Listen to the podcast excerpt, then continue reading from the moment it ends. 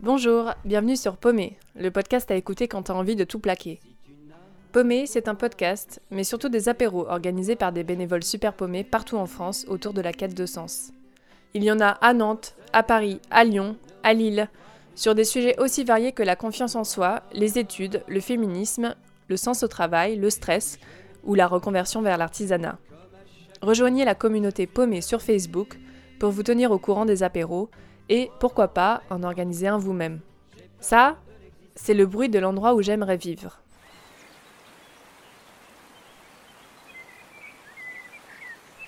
Pourtant, j'habite plutôt là.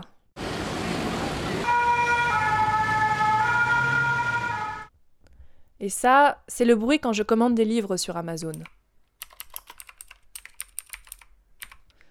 Alors qu'en vrai, je sais que des employés géolocalisés dans les hangars, sauf pendant les deux seules pauses de 20 minutes autorisées chaque jour. Et en Angleterre, ils ont même droit à des points de pénalité en cas d'arrêt maladie. En musique, la dissonance, c'est ça. La dissonance, c'est une notion qui n'est pas très facile à cerner. Évidemment, si je vous joue ça, ça va vous paraître plus dissonant que si je vous joue qui est censé être le contraire d'une dissonance, c'est-à-dire une consonance. Dans la vie, il y a plein de moments où l'on intègre de nouvelles informations, où l'on fait de nouvelles rencontres qui influencent nos valeurs. Parfois, ces valeurs rentrent en contradiction avec nos modes de vie, nos relations, nos actions ou encore notre travail. Par exemple, je me rappelle qu'après avoir lu Logo de Naomi Klein, un livre qui devrait être sur la table de chevet de tous les étudiants en école de commerce, j'étais à deux doigts de tout plaquer pour devenir militante altermondialiste. Dans ce livre, Naomi Klein démonte les abus des grandes marques et examine les méthodes qu'elles utilisent pour s'introduire dans la vie quotidienne des consommateurs, notamment grâce à la publicité. Alors que bon, à l'époque, je vendais des espaces publicitaires pour des grandes boîtes du CAC 40. L'Oréal. L'Oréal? L'Oréal Parce que je le vaux bien. C'était déjà pas mon sacerdoce, mais c'est devenu encore plus dur pour moi de prendre le métro tous les matins pour bosser. Chaque jour, c'était comme si dans un recoin bien profond de mon cerveau, il y avait un groupe de punk qui jouait de plus en plus fort. Des petites notes lointaines, enfouies, grinçantes, qui voulaient vraiment se faire entendre. Jusqu'au jour où le groupe de punk s'est installé dans le salon de mon cerveau et que j'ai décidé de quitter mon job. J'aurais pu prendre l'exemple du livre Faut-il manger les animaux ou King Kong Théorie de Virginie Despentes. Chacun a fait naître de nouvelles fausses notes en moi. Finalement, l'un m'a rendue végétarienne, l'autre féministe. Ce qui est rassurant, c'est que je ne suis pas la seule à être pétrie de contradictions. J'ai demandé à des personnes de mon entourage de partager les leurs. Euh, je suis végétarienne depuis plus de deux ans, mais euh, j'adore les bonbons Haribo, qui sont, je le sais, hein, plein de, gélatine de porc et de trucs euh, de coproduits animaux un peu dégueux, et qui sont suremballés mais il y a un côté réconfortant euh, auquel je n'arrive pas à échapper. Bah, je suis végétarienne, mais je vais à New York pour 4 jours. Alors, ma contradiction, c'est que j'ai des convictions écologiques, mais qu'à côté, je suis fan de vêtements et j'achète de manière un peu compulsive, c'est-à-dire que je vais rien acheter pendant 6 mois. Et après, je vais faire le choix d'acheter le pire truc, genre des jeans qui coûtent 10 euros. Mes contradictions, c'est euh, le bain, je crois que prendre un bain, ça reste un truc euh, difficile à arrêter. Je pense aussi parce qu'on on, bosse beaucoup. Et donc, du coup, parfois, surtout quand c'est l'hiver, je vais prendre un bain pendant genre des heures et après, je me dis c'est horrible, je viens de perdre 50 litres d'eau. Euh, je mange pas de viande, mais je porte du cuir. Euh, je pense que la nature, c'est quelque chose qui rend l'humain heureux et pourtant j'habite à Paris, je prends le métro, je sais que ça me stresse et en même temps j'ai pas du tout envie de partir et ça me fait peur de quitter Paris. Euh, je pense que le travail fait pas tout et en même temps, euh, c'est hyper important pour moi de, bosser et d'être. Euh, voilà, donc du coup, il y a des moments, ça, ça a un côté un peu. ça prend le, pas sur le reste et, et pourtant, c'est quelque chose que j'essaye de défendre au maximum. Donc des fois, je me sens un peu perdue vis-à-vis de moi-même, quoi. Eh non, quoi, tu, tu vas retrouver, allez. Je te dis que je suis paumé. Je suis paumé, je suis paumé, quoi. Hein. Pourquoi a-t-on des contradictions? D'où viennent-elles? Faut-il culpabiliser d'en avoir? Comment faire pour réduire les fausses notes et faire en sorte que nos actions s'accordent dans une harmonie ultime à faire pâlir d'envie Bouddha? Je suis allée voir Marc de Bonny de la chaîne Tout le monde s'en fout. des bénévoles super paumés l'avaient fait venir pour témoigner lors d'un apéro paumé en novembre dernier. Je vous laisse deviner le thème. Pour lui, les contradictions sont liées à un phénomène que notre cerveau adore mettre en place, la dissonance cognitive. Chaque épisode de la chaîne YouTube Tout le monde s'en fout met en avant un thème. Les femmes, le bonheur, la vérité, et essaie de montrer en quoi nous sommes en dissonance avec ce sujet et comment faire pour la réduire. J'aimerais bien qu'on arrête d'être sûr d'un truc qui n'existe pas. La vérité. Tu sais, tous les trucs dans le monde sur lesquels tu penses avoir raison. La société, les hommes, les femmes, les autres, toi-même. Oh, j'ai ramené mon album photo de quand j'ai raison. Regarde, là c'est quand j'ai eu raison le mois dernier. Là c'est quand j'ai eu raison à la montagne. Et ça, c'est la photo de quand j'ai eu raison de prendre une photo parce que j'avais raison. J'ai oublié de mentionner qu'en plus d'être malins, ils sont plutôt drôles. Mais revenons à nos moutons. Ou à Marc plutôt. Je m'appelle Marc de euh, je suis euh, journaliste et auteur en fait de la chaîne Et tout le monde s'en fout. Donc je m'occupe euh, au sein de l'équipe avec mes collègues Axel Latuada et Fabrice de Bonny, qui est aussi mon grand frère. Je m'occupe d'écrire les scripts avec eux et de faire toute la recherche d'informations et la vérification de ce qu'on met dans les épisodes. Avant ça, j'étais journaliste grand reporter au Figaro et je m'occupais de suivre l'extrême droite.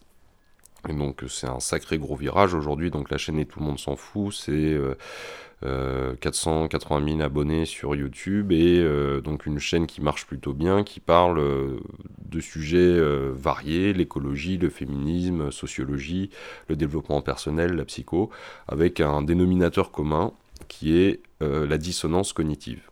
Qu'est-ce que c'est que la dissonance cognitive? C'est un phénomène de psychologie sociale qui raconte le malaise qu'on peut ressentir contre nos actions sont en contradiction avec nos valeurs, qui peuvent être aussi en contradiction avec ce que l'on croit. Typiquement, dans la dissonance euh, cognitive, on peut prendre l'exemple de la cigarette. Beaucoup de gens savent qu'aujourd'hui la cigarette est toxique, moi je le sais, c'est écrit sur le paquet, et pourtant euh, bah, je fume encore des cigarettes. Et à chaque fois que je fume une cigarette, il y a comme une fausse note qui sonne dans la tête, quoi. Et euh, c'est ça exactement la dissonance cognitive. J'ai d'abord demandé à Marc l'origine de la dissonance cognitive. D'où vient ce phénomène et comment l'a-t-on découvert?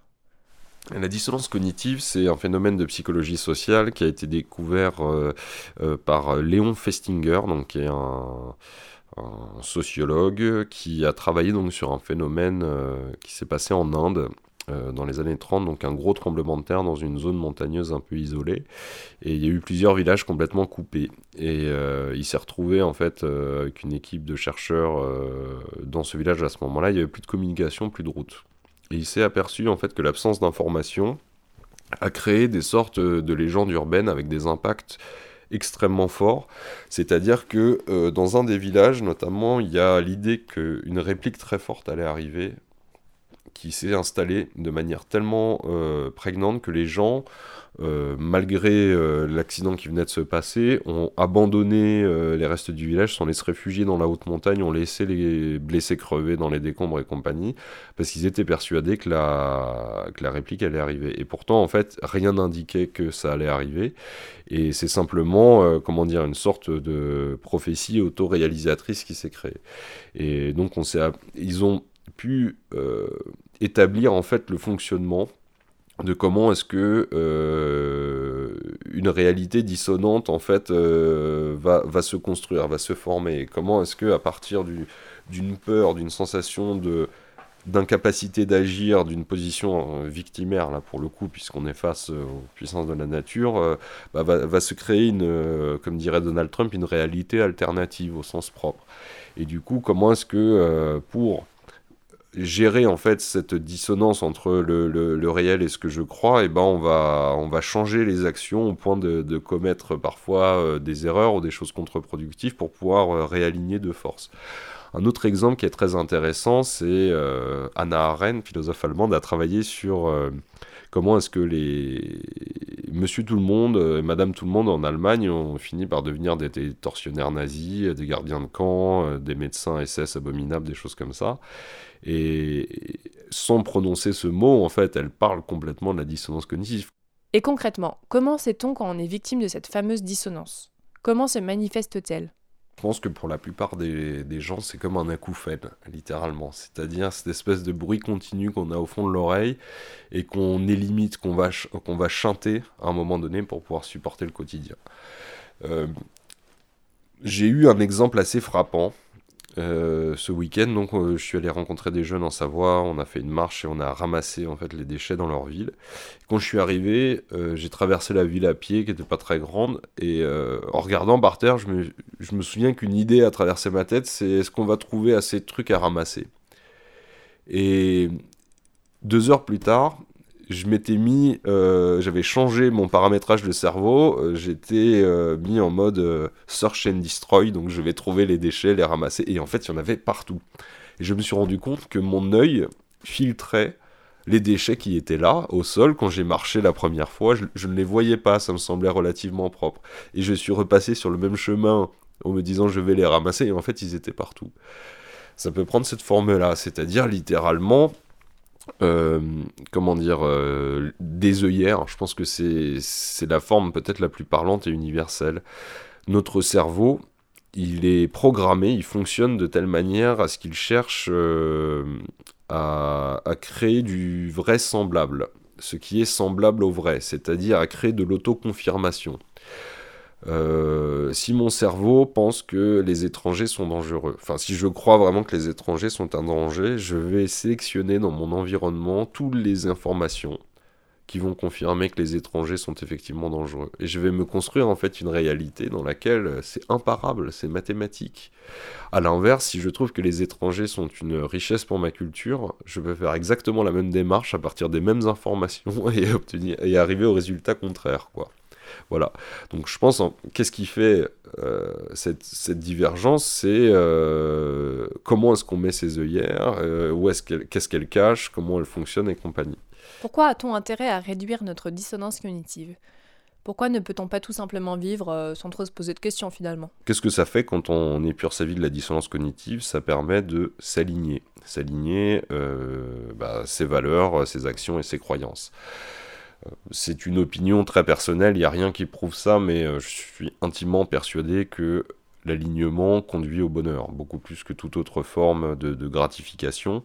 Et ce qui explique pourquoi est-ce que des gens euh, très très modestes peuvent euh, vivre beaucoup mieux que des gens très très riches, par exemple. Il y a une étude assez intéressante à Berkeley qui a été faite pendant 70 ans, si je dis pas de bêtises. Ils ont suivi euh, plus de 10 000 personnes, euh, en gros tout au long de leur vie, pour essayer de comprendre qu'est-ce qui est concrètement euh, pourvoyeur de bonheur dans une vie.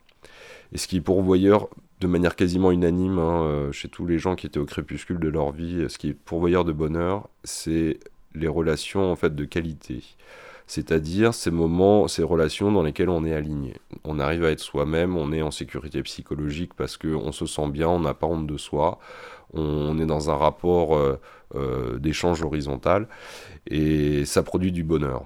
Voilà. Donc mon idée, c'est de créer des situations dans tous les aspects de la vie on va pouvoir travailler sur, euh, sur cette dissonance cognitive pour essayer d'accorder un peu nos instruments intérieurs. Évidemment, c'est long et complexe. Ce n'est pas un hasard si Marc de Bonny est attaché à ce phénomène psychologique. La dissonance cognitive a une place centrale dans son parcours. Euh, bah moi personnellement ça a pris plein de formes euh, différentes, contradictoires et je suis passé par euh, beaucoup de pommitudes, beaucoup, de, virages existentiels. Au début, hein, comme beaucoup de gens et comme pas mal d'hommes blancs, bah, j'ai été élevé dans l'idée que j'étais tout puissant et donc je me suis dit je vais tout changer tout seul. Et donc euh, je me suis beaucoup intéressé à l'histoire, j'ai regardé euh, Napoléon, Gengis Khan, plein de personnages comme ça, euh, comment est-ce qu'ils avaient essayé de faire, et j'ai constaté que tous ont fini soit prématurément, soit plutôt malheureux, et qu'en tout cas ça ne marchait pas. Ensuite, du coup, j'ai essayé de me tourner vers les autres, et vers l'engagement associatif et politique, et je me suis retrouvé militant dans un parti révolutionnaire. C'était très très chouette. Et j'ai rencontré plein de gens qui avaient envie aussi de changer les choses, mais euh, ils avaient tous envie de changer les choses tout seuls. Donc ça n'a pas marché non plus. Au bout d'un moment, euh, on, était beaucoup à épuiser nos forces, et donc j'ai changé d'avis. Et j'ai essayé d'aller faire le verre dans la pomme, donc euh, d'aller là où le pouvoir était déjà concentré pour essayer de tirer le manche de mon côté. Et c'est comme ça que je me suis retrouvé au Figaro. j'y ai fait des trucs très utiles, mais très limités. J'avais l'impression d'être un peu, comment dire, un infiltré entre guillemets dans les lignes ennemies et euh, de pouvoir euh, faire des petits coups à droite à gauche, mais qui étaient finalement juste du spectacle et que ça ne permettait pas en tout cas de, changer les trames de fond. Le journalisme aujourd'hui malheureusement bénéficie d'une image tellement négative que les gens ont du mal à en entendre le message, quand bien même on essaie de travailler un message positif. Et du coup, bah, avec tous ces constats-là, j'en suis sorti vraiment très très paumé, on va dire à, vers 32-33 ans, ne sachant pas trop euh, quel sens donner à ma vie, puis surtout, euh, euh, comment dire, assez déprimé sur les, perspectives d'avenir que, que je m'offrais à moi-même et que j'offrais au monde. Et puis un jour, j'ai eu de la chance, hein, mon téléphone sonne et puis on m'appelle, on me dit, ah tiens, on on a commis quelque chose, c'est mon grand frère qui est au téléphone, il me dit on a fait une vidéo sur YouTube, euh, on n'a pas fait exprès, elle a fait 10 millions de vues en 4 jours, qu'est-ce qu'on fait? C'était la vidéo 1 de Et tout le monde s'en fout sur les femmes, à l'époque j'étais pas encore dans le projet. Et du coup bah, j'ai pris ce truc et je leur ai fait un, plan d'attaque et je leur ai dit écoutez, je crois que vous avez vraiment mis le doigt sur euh, quelque chose. Euh, on, est un peu comme dans les jeux vidéo, là, euh, Mario qui attrape une étoile, on est invincible pendant un certain temps, et il faut qu'on ouvre, qu'on utilise cette porte-là pour, euh, pour faire quelque chose. Donc j'ai quitté mon chapeau de journaliste, et on a tous euh, adopté le, drapeau pirate. C'est-à-dire que quitte à être dans un contexte où de toute façon, parce que nous sommes en tant que personne, par l'environnement dans lequel nous vivons, par euh, géographiquement l'emplacement où nous sommes dans le monde, nous sommes de toute façon confrontés à la dissonance cognitive. Autant euh, carrément jouer la piraterie, c'est-à-dire arrêter de l'idée du verre dans la pomme, mais euh, carrément essayer de tirer la couverture à nous, d'utiliser les canaux très efficaces qui sont en place pour balancer des idées un peu différentes. Personnellement, quand je prenais conscience d'un fait, d'une information, et que je rentrais en dissonance, je vivais aussi une période de culpabilité assez forte où des petites voix dans ma tête prenaient un malin plaisir à me dénigrer. Cette culpabilité, qu'est-ce qu'on en fait?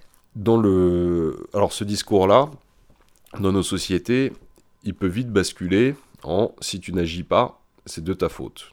C'est parce que tu n'es pas, tu ne t'aimes pas assez, c'est parce que tu ne veux pas du bonheur, tu te complais dans ta position de victime. Non, évidemment, euh, les choses sont, sont, beaucoup plus compliquées.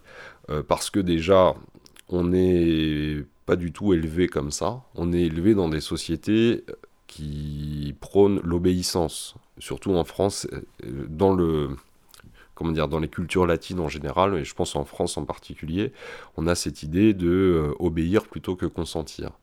Euh, ça se voit très fort dans le, système scolaire français, même s'il y a énormément de profs qui sont euh, des héros littéralement et qui essayent de faire changer les choses de l'intérieur à leur petite échelle. On voit que la, la tendance générale est quand même celle-ci.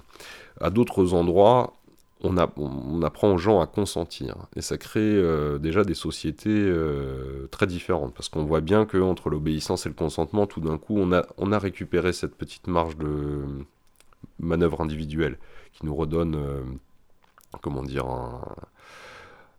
une carte à jouer, une, possibilité de, de, ne pas subir entièrement. Et comment dire, il y a en toutes circonstances, à tout endroit, une petite marge de manœuvre, je le crois. Hein. Et cette part-là, elle n'est pas oppressante pour moi, elle est euh, au contraire euh, libératrice. Ça veut dire que j'ai un pouvoir, j'ai une marge de manœuvre. Après, je peux me sentir mal de ne pas la mettre en action, cette marge de manœuvre, mais elle existe. On a tendance à noyer notre responsabilité individuelle dans la culpabilité collective, parce que c'est confortable. La position de victime dans laquelle euh, on adore hein, se plonger, elle est très confortable. Elle, est, elle a des avantages, évidemment, des avantages moraux. Euh, elle nous permet en plus de basculer très vite en position de bourreau euh, quand on en a besoin. Ok, donc une fois qu'on a pris conscience que la dissonance cognitive existe, comment fait-on pour se réaligner? Le moment où on arrive à être plus fort que la dissonance, c'est le moment où on arrête d'essayer d'être plus fort, je crois déjà. En fait, euh, ce qu'on essaye de dire dans la vérité, c'est qu'il n'y en a pas. La vérité, c'est une de mes vidéos préférées de Tout le monde s'en fout. En voici un petit extrait. Je crois que ton cerveau est myope. D'ailleurs, une de ses fonctions essentielles à ton cerveau, c'est de confirmer ce que tu crois déjà. En gros, plus tu crois un truc, et plus ton cerveau va sélectionner dans la réalité des détails qu'il va mettre bout à bout pour te prouver que ce que tu crois, c'est la vérité. Et pour bien enfoncer le clou de la certitude dans ton crâne, selon le psychologue cognitiviste Stanislas Dehaene, je sais pas comment ça se prononce, et sa théorie dite du cerveau bayésien présentée en 2012, quand il te manque des infos sur quelque chose, ton cerveau comble automatiquement les trous hein, en piochant dans ta tête dans les trucs que tu crois déjà savoir pour te construire une belle vision du monde, de toute façon limitée par ce que tu crois. En gros, ton cerveau, il fabrique de la vraisemblance. Mais la vraisemblance, c'est juste ce qui est semblable au vrai. Donc tu vois bien que c'est pas vraiment vrai. En fait, il n'y a pas de vérité, il n'y a pas de, a pas de justesse, il n'y a pas de moment euh, universellement euh, bien avec le grand B majuscule au sens de la lecture un peu manichéenne sur laquelle est construite la société judéo-chrétienne. Euh, je crois que il faut accepter que ça n'existe pas. Il y a de l'aligné et du pas aligné pour soi. Il y a des choses qui fonctionnent et qui nous font du bien, il y a des choses qui ne fonctionnent pas et qui nous empoisonnent. Et à un moment donné, il y a un travail de bienveillance envers soi-même qui est très important et, qui passe par une forme de lâcher prise. Lâcher prise dans le sens de nous ne sommes pas tout puissants. On a beau avoir été élevé dans l'idée que nous étions des gens exceptionnels par nos parents. En fait, nous ne le sommes pas.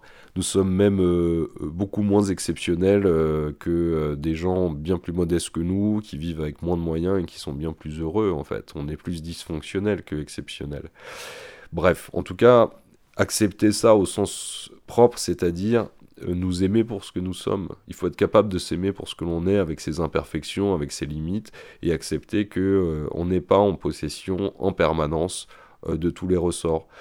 Moi, par exemple, euh, ce sujet, je trouve, touche à la question du, féminisme. Et comment est-ce qu'on fait pour être un homme féministe? C'est pareil. Comment est-ce qu'on fait pour être un occidental écolo? Comment est-ce qu'on fait pour être un, homme blanc féministe? Ça, je trouve que c'est assez euh, concomitant comme euh, réflexion. C'est très difficile parce que dans les deux cas, on a l'impression d'être disqualifié par nature.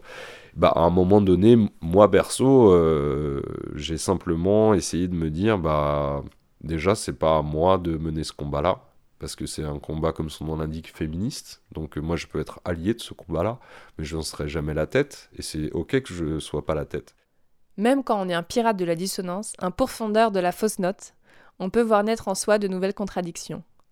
Alors évidemment, euh, la pommitude, elle s'arrête pas, hein. c'est un chemin constant. Là aussi, on a des nouvelles... Euh, euh, contradictions assez fortes qui se présentent. Par exemple, euh, on sait qu'en 2025, les données informatiques, ça représentera à peu près, euh, je crois, un quart de la consommation d'énergie mondiale, un quart ou un cinquième. En tout cas, c'est énorme. C'est en train de prendre des proportions exponentielles. On le voit avec nos usages hein, des téléphones portables. Euh, il y, a, 10 ans, envoyer une photo, c'était exceptionnel. Aujourd'hui, on envoie plus de photos qu'on écrit de textos. Voire, euh, on fait euh, des stories 3, 4, 5 fois par jour, des mini-vidéos, des choses comme ça. Bah, ces trucs-là, en fait, ils ont un impact énergétique monstrueux. Nous, avec nos vidéos, c'est pareil, en fait. Hein. on, prône comment dire, un changement de société tout en creusant la tombe collective. Donc on, voilà, on est arrivé à une nouvelle étape aujourd'hui, on essaye de euh, faire un nouveau pas pour euh, rendre encore plus cohérente notre démarche. Ça a pris la forme euh, ce week-end justement bah, d'une action de terrain avec des jeunes et des moins jeunes d'ailleurs dans une ville de, de Haute-Savoie qui a la particularité d'être aussi polluée que Paris. Euh, et du coup, on est allé bah, mettre en œuvre le changement, c'est-à-dire euh, ramasser concrètement euh, les déchets, revaloriser l'environnement, permettre à des jeunes d'être leaders sur une action qui leur permette de se valoriser eux et de valoriser leur habitat. Et, j'en ai ramené énormément d'amour et d'espoir pour la suite. Et donc je compte bien creuser ce sillon-là. J'ai demandé à Marc ce qu'il pensait d'une autre de mes contradictions. Même si je prends de moins en moins souvent l'avion, voire plus du tout, je compte encore le prendre une fois pour aller à un festival en Europe cet été. Or, j'ai pris conscience, comme pas mal de personnes en ce moment, que l'avion, c'est vraiment pas ce qui se fait de mieux en termes d'impact. C'est même euh, un des trucs les pires. La question justement de, de réduire un peu tous les efforts qu'on fait, par exemple en prenant l'avion, ça me touche très régulièrement parce que avec Tout le monde s'en fout depuis un certain temps, on n'arrête pas de traverser la France dans tous les sens pour aller faire la promotion du bouquin, rencontrer des gens, mettre en place des actions de terrain. Sauf que euh, bah, à chaque fois, on prend, alors pas l'avion, mais euh, on prend la plupart du temps le train. Quoique c'est déjà arrivé, on a pris l'avion pour aller au Canada. L'année dernière, on avait été invité au Canada pour rencontrer les gens. effectivement, est-ce que ça fait sens? Euh, il y, a, un chercheur assez intéressant euh, qui s'appelle Jean-Marc Jancovici qui travaille beaucoup sur euh, les questions du climat et lui-même il est confronté à ce sujet. Il disait euh, l'équilibre qui s'est trouvé, c'est qu'il essaye de compenser par la démarche de son déplacement l'impact écologique, c'est-à-dire qu'il supprime les déplacements entre guillemets qui n'apporteront rien et il essaye de euh, réserver euh, la pollution à des déplacements qui apporteront quelque chose. Par exemple, si je vais à New York faire une conférence devant 300 euh, scientifiques pour leur apporter une info déterminante sur le climat, ça vaut le coup de faire le voyage. si je vais à New York pour faire pour profiter des soldes et revenir deux jours plus tard, là évidemment c'est quelque chose qu'il faut il faut éliminer. je pense que aussi il y a ce qu'on peut faire individuellement, il y a aussi ce qui nous est proposé comme outil. Aujourd'hui, euh, il y a une difficulté, c'est que les outils qui sont à notre disposition, par exemple pour le, transport, sont extrêmement polluants. On pourrait faire autrement, mais ceux qui nous sont mis à disposition ne le sont pas. Donc, qu'est-ce qu'on peut faire? Je pense euh, s'interdire de voyager, c'est pas forcément se rendre service. Euh, s'interdire de voyager complètement, il faut voyager en conscience. Il faut regarder quelle est ma marge de manœuvre. Est-ce que, euh, choisir deux compagnies, est-ce qu'il y en a une qui euh, peut-être est moins crade que l'autre? Est-ce que bah, il n'y a pas un train qui pourrait faire le trajet de l'avion? Est-ce qu'il n'y a pas un covoiturage qui pourrait faire le trajet du train? Enfin, et voilà, essayer de regarder les options déjà, c'est quelque chose, poser de la conscience dessus. Parfois, bah, il n'y a pas de possibilité. Et à ce moment-là, bah, peut-être on peut réfléchir à qu'est-ce que je vais pouvoir faire euh, sur place une fois arrivé pour euh, euh, compenser un peu. Très simplement, hein. j'ai envie de faire le tour de l'Amérique du Sud, ce qui est tout à fait louable. Il y a plein de gens qui vont faire le tour d'Amérique du Sud. Bah, je dois y aller en avion parce qu'en bateau, ça prend trois mois. Bah, j'y vais en avion et sur place, bah, est-ce que je vais louer un un Humvee voilà, pour faire le tour de l'Amérique du Sud avec euh, des, énormes pleins euh, d'essence dégueulasse ou est-ce que euh, bah, je vais peut-être essayer de me balader en bus ou de me balader en stop ou à pied bah, voilà, on, peut, on peut essayer de, de compenser. J'ai demandé à Marc s'il avait des conseils de lecture ou de films pour s'inspirer sur la dissonance et peut-être se dépaumer un peu. moi, bon, je vais prendre mon, mon perso, je suis passionné d'histoire et je vous recommande un livre d'histoire qui s'appelle Des luttes et des rêves, euh, qui est en fait une euh, relecture de l'histoire de France absolument passionnante, vue d'un autre angle qui n'est pas celui des grands hommes, qui est celui de, des gens qui se mettent en action. Comment, depuis euh, les fondements de la, royauté française jusqu'à aujourd'hui, et même avant encore, on a eu comment dire, des mouvements d'engagement qui ont changé la société, qui ont permis en fait à notre histoire d'évoluer, d'arriver à ce qu'on est aujourd'hui. Et c'est extrême. Moi, c'est un livre qui m'a bouleversé parce que euh, pour moi, il raconte en fait l'empowerment des petites gens vraiment depuis, euh, depuis la nuit des temps, c'est-à-dire l'empowerment, c'était le, moment, tous ces moments où, euh, par la prise de conscience collective de nos responsabilités individuelles, on arrive à créer un pouvoir. C'est-à-dire qu'on se met à plusieurs en disant nous sommes plusieurs à être responsables, et là tout d'un coup se crée un pouvoir, un levier. Alors des fois, ça a été réprimé dans le sang, souvent, parfois ça a fait avancer la société. En tout cas, voilà, des luttes et des rêves, c'est pour moi une jonction intéressante sur comment est-ce que l'engagement collectif, euh, le combat de société, entre guillemets, est un outil en fait euh, d'émancipation par la valorisation de soi. Merci à Marc de nous avoir éclairé sur le monde de la dissonance. Promis, je ne prendrai plus l'avion. Ou juste un peu. Enfin, on verra. Pour clôturer en beauté et en son ce podcast, Lucie nous parle de la dissonance par le prisme de la musique. Les acouphènes dans l'oreille, les petites voix intérieures et les fausses notes. Ça me rappelle quand, à 8 ans, j'ai essayé d'apprendre à jouer du piano. Un essai peu concluant, puisque très vite, je me suis roulé par terre pour en finir à tout jamais avec le solfège. Mais je n'ai pas oublié la prof qui répétait. Surtout, quand vous faites une fausse note, ne vous arrêtez pas. Ceux qui t'écoutent, ils ne s'en rendent pas compte. Tu as beau en faire plusieurs, si tu gardes le rythme, ils te diront ⁇ C'était génial ⁇ J'aime bien cette philosophie, Dans la vie aussi, il faut oser se lancer, malgré ses fausses notes, ses dissonances et ses contradictions, parce que de toute façon, le morceau ne sera jamais parfait. Aujourd'hui, je ne sais pas jouer du piano, mais je voue une admiration sans borne à tous ceux qui en sont capables. Je suis fascinée par un morceau joué sous mes yeux parce qu'il ne sera jamais deux fois le même. Sa répétition à l'identique ne sera pas possible. Il ne fait que passer, comme le dit joliment Jean Kelevitch. Il n'aura jamais exactement deux fois le même rythme ou les mêmes fausses notes. Il est là un instant. Comme le moment que je suis en train de vivre, là, tout de suite. J'aurais beau demain, à la même heure, me mettre dans la même pièce avec les mêmes personnes et avoir la même discussion, la répétition à l'identique du moment vécu est impossible. Un homme ne se baigne jamais deux fois dans le même fleuve. L'harmonica de Bob Dylan.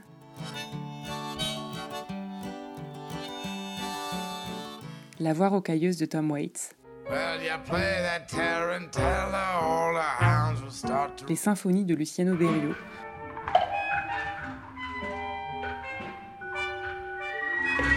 Ou la guitare des Beatles sont magnifiques pour certains, insupportables pour d'autres. Pour Jean Kelevitch, la musique ne connaît pas les contradictions. Traduit par Miles Davis, cela veut dire qu'il n'y a pas de fausses notes. La musique est un oxymore et peut être une chose et une autre à la fois. Et si elle nous fait éprouver des émotions si fortes, ce n'est pas parce qu'elle respecte certaines normes, mais justement parce qu'elle n'est jamais entièrement définissable. Un peu comme moi, quand je défends une chose ou son contraire, ou que je m'annonce féministe, mais que je passe des heures sur Instagram à regarder des hit girls parisiennes. La contradiction est féconde. Elle différencie le beau du sublime. Si le beau est l'ordre, le calme d'une mélodie bien orchestrée, le sublime se niche dans la pagaille, dans le mal rangé qui dépasse de partout, dans ce que l'esprit ne peut pas embrasser tout entier. Dans l'art de la fausse note sur le piano, de la voix qui tremble parce qu'on chante un peu trop haut. Alors, je ne suis pas devenue une pianiste internationalement reconnue, mais ma sœur, elle, n'a pas abandonné le piano. Et j'ai donc pu m'en donner à cœur joie. Pour aller chercher le sublime, j'ai chanté très fort et très faux sur tous les morceaux qu'elle jouait, avec une préférence pour Titanic.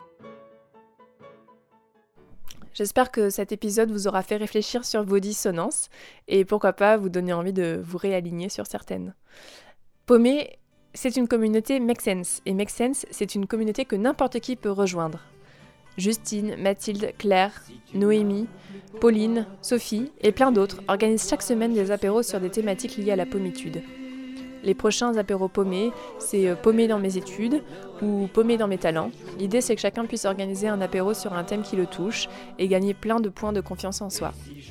Si vous avez envie d'organiser un apéro, de participer, il vous suffit de rejoindre la communauté Facebook des paumés et de suivre les actualités. À bientôt!